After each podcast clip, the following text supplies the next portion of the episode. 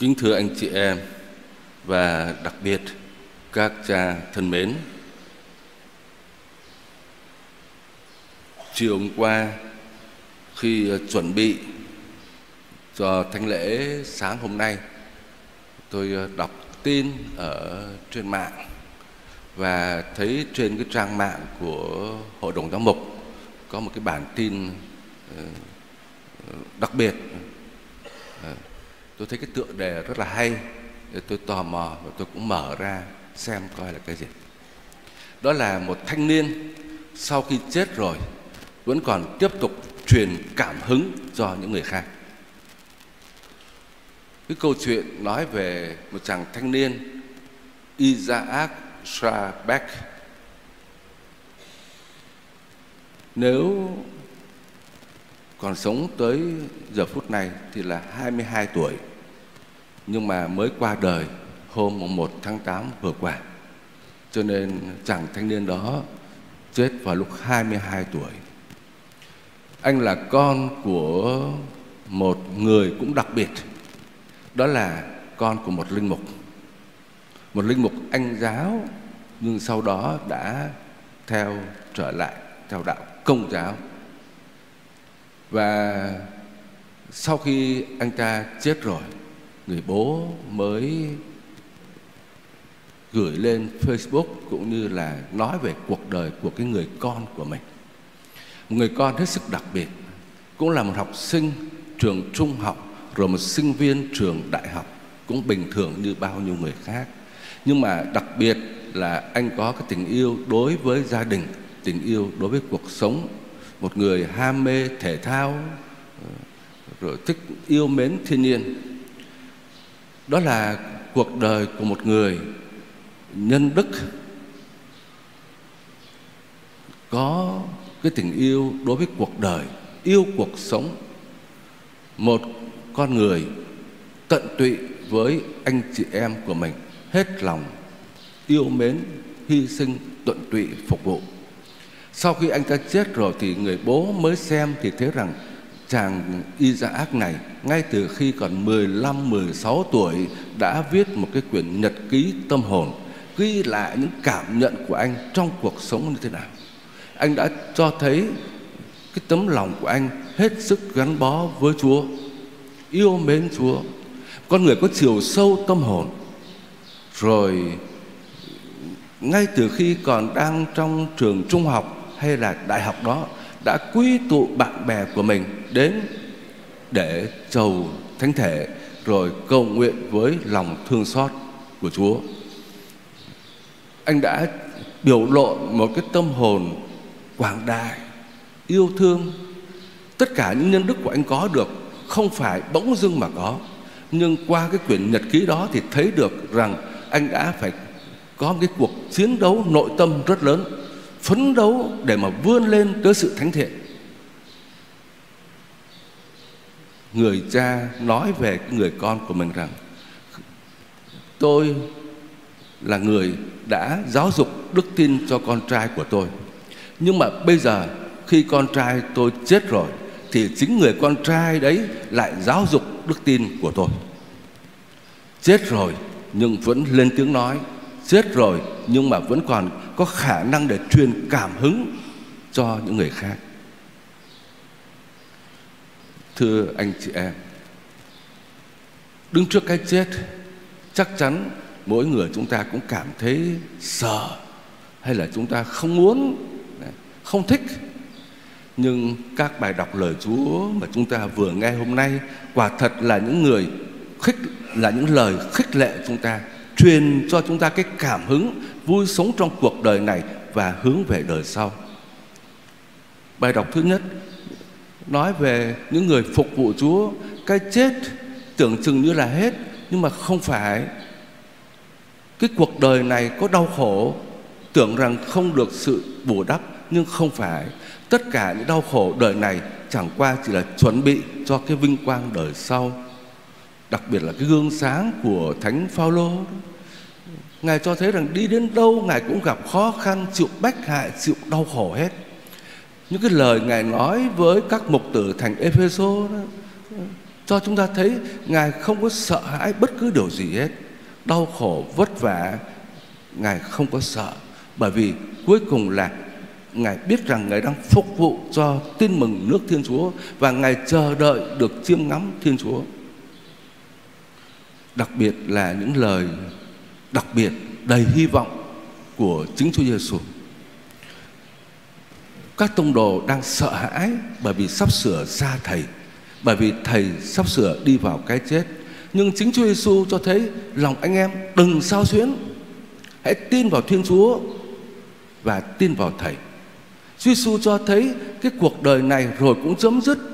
Nhưng mà đó không phải là một cái sự chấm hết nhưng là một cái cửa ngõ đi về đời sau. Chúa đi về trời bên hữu Đức Chúa Cha và Chúa dọn chỗ cho chúng ta rồi Chúa sẽ trở lại đưa chúng ta về với Chúa. Quả thật những lời của Chúa là những lời tăng thêm niềm hy vọng cho chúng ta. Là những lời khích lệ chúng ta, là những lời truyền cảm hứng vui sống cho chúng ta trong cuộc đời này mà không phải chỉ là có những cái lời của Chúa mà nhìn vào cuộc đời của Chúa chúng ta thấy đó là một cái cuộc đời truyền cảm hứng khích lệ chúng ta. Anh chị em đọc ở trong sách phúc âm, chúng ta thấy những lời của Chúa Giêsu là những lời đem lại niềm vui và hy vọng và người ta thán phục không có người nào nói hay như cái ông này. Đó là những cái lời hết sức là ừ, niềm, đầy tràn niềm vui và tình thương, những lời khích lệ người ta. Dân chúng và cả các môn đệ đó, bao nhiêu lần thán phục, ông này là ai? Mà có những lời hay như thế, mà có cái quyền năng như thế. Rồi, Chúa Giêsu yêu thương những người đau khổ, những người nghèo, những người tội lỗi. Chúa tha thứ cho người đàn bà tội lỗi. Chúa trừ quỷ cho người ta. Bao nhiêu những hành động của Chúa đó. Rồi, việc Chúa Giêsu quỳ xuống mà rửa chân cho các môn đệ. Rồi, Chúa Giêsu chịu chết trên cây thánh giá. Trong cái sự bình thản như thế, cho dù hết sức là đau đớn, tất cả nó gợi lên trong chúng ta một cái niềm cảm hứng. Và ngay khi Chúa ở trên cây thánh giá thì người ta những người Roma đó, đã phải thốt lên lời quả thật ông này là người công chính. Cái cuộc đời tỏa ra cái sức hấp dẫn tỏa ra cái sự khích lệ khuyến khích truyền cảm hứng cho người khác. Thưa anh chị em và các cha thân mến hôm nay chúng ta quy tụ về đây, cho dù là không phải trong cái bối cảnh, khung cảnh của đất thánh trong nhà thờ, nhưng chúng ta cũng hướng về đất thánh. Nơi đó, các bậc cha anh của chúng ta, bạn bè của chúng ta đang an nghỉ ở nơi đó. Và chúng ta cũng nhớ tới tất cả các đức giám mục, linh mục đang an nghỉ một nơi khác, nhưng cũng là trong đại gia đình của tổng giáo phận này cuộc đời của các ngài đã là cuộc đời hết lòng theo Chúa. Khi nhìn ngắm những ngôi mộ và đọc lên một vài chữ về cái niên hiệu của các ngài, đức giám mục này, linh mục này sinh năm bao nhiêu và chết năm bao nhiêu, tự nhiên khơi dậy nơi chúng ta cả một cái lịch sử của tổng giáo phận những cái bia mộ đó, nó không phải là vô hồn, nhưng chính những bia mộ đó nói lên là những tiếng nói cho chúng ta, gợi lên cả một cái lịch sử xây dựng tổng giáo phận này. Các ngài là những người đi trước chúng ta, là những bậc thầy của chúng ta, là cha, người cha của chúng ta, là bạn bè của chúng ta, những người đã cùng đi với chúng ta trong một đoạn đường. Nhưng hôm nay đang an nghỉ ở đó. Các ngài cũng đã phục vụ tổng giáo phận này các ngài cũng đã rao giảng lời Chúa, cũng đã sống một cái cuộc đời của một người mục tử tận tụy hy sinh. Và cuộc đời của các ngài cũng đã gieo cái niềm cảm hứng, khích lệ cộng đoàn dân Chúa, đã làm cho bao nhiêu tâm hồn được nên thánh, đã đem lại ánh sáng cho bao nhiêu người gặp tối tăm, đem lại sự khích lệ cho bao nhiêu người gặp đau khổ. Chúa Giêsu nói với chúng ta thầy sai anh em đi gặt lúa và anh em đến gặt ở những nơi mà anh em đã không vất vả gieo trồng người khác đã vất vả gieo trồng và hôm nay anh em gặt cái thành quả của họ. Và tin mừng Gioan đoạn 4. Tất cả chúng ta được đặt trong tổng giáo phận này. Chúng ta gặt hái tất cả những công trình của những bậc cha anh, bậc thầy của chúng ta đã gieo trồng và hôm nay tại các giáo sứ, tại các cộng đoàn, chúng ta đang gặt hái những thành quả hy sinh của các ngài trong nhiều năm trước đây. Các ngài đã gieo trồng quả thật là trong nước mắt, trong sự đau khổ và có khi trong sự cay đắng nữa. Tuy nhiên các ngài đã sống một cuộc đời của một người môn đệ sống thánh thiện, sống đạo đức, sống hy sinh, sống phục vụ tận tụy và chính cuộc đời của các ngài cũng đã truyền cảm hứng cho chúng ta. Chúng ta cũng được khích lệ bởi gương sáng của các ngài, bởi sự hy sinh của các ngài. Tới phiên chúng ta ngày hôm nay, anh em linh mục chúng ta cũng được đi theo cái con đường của Giêsu, con đường của Thánh Phaolô. Chúng ta tiếp tục sống cái cuộc đời có khả năng để truyền cảm hứng cho anh chị em chúng ta. Những lời nói rao giảng tin mừng, những gương sáng, những sự tận tụy, những sự hy sinh của chúng ta không phải là vô nghĩa, nhưng tất cả đều góp phần xây dựng cộng đoàn dân Chúa. Chắc chắn là trong những câu chuyện hàng ngày, thỉnh thoảng chúng ta cũng nhắc tới cha này ngày xưa đã rửa tội cho tôi Cha này ngày xưa đã cử hành hôn phối cho anh chị em Ngày xưa cha này cũng đã khích lệ Tôi nhìn vào đời sống của Ngài mà tôi đi tu, tôi làm linh mục, vân vân Chúng ta gợi lại biết bao nhiêu những cái kỷ niệm đẹp đẽ về các giáo mục và linh mục đã phục vụ dân Chúa. Vậy thì tới phiên chúng ta hôm nay, chúng ta cũng được mời gọi nối tiếp cái công trình của các ngài. Chúng ta tiếp tục gieo để rồi không phải chúng ta gặt. Gieo để người khác, thế hệ sau sẽ được gặt. Những công trình mà chính chúng ta ngày hôm nay đang gieo trồng trong tổng giáo phận. Và chính vì thế chúng ta cũng được mời gọi để tiếp tục sống, làm chứng để có khả năng truyền cảm hứng cho người khác. Chính đức thánh cha đã mời gọi chúng ta nên thánh. Để làm gì? Để chúng ta khích lệ nhau nên thánh và chúng ta hãy truyền cảm hứng nên thánh cho dân Chúa.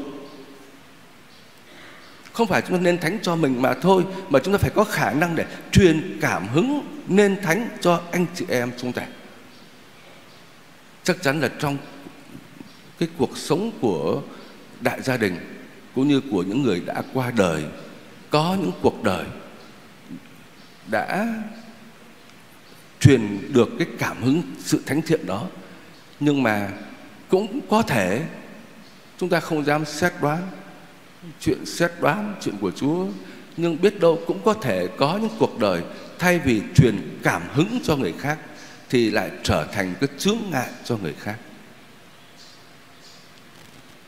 Thay vì truyền cảm hứng thì lại làm cho người khác mất hứng, làm nhụt chí, làm xa sút, làm gương xấu cho người khác chính vì thế mà hôm nay chúng ta quy tụ ở nơi đây để chúng ta cầu nguyện, xin Chúa rủ lòng thương xót đến tất cả các mục tử của chúng ta đã qua đời và xin Chúa cho chúng ta luôn luôn sống như tinh thần của Chúa là chúng ta gieo trồng những cái hoa trái của niềm hy vọng, của sự thánh thiện, của niềm vui, của cảm hứng cho cộng đoàn dân Chúa. Xin Chúa chúc lành cho tất cả cộng đoàn chúng ta. Amen.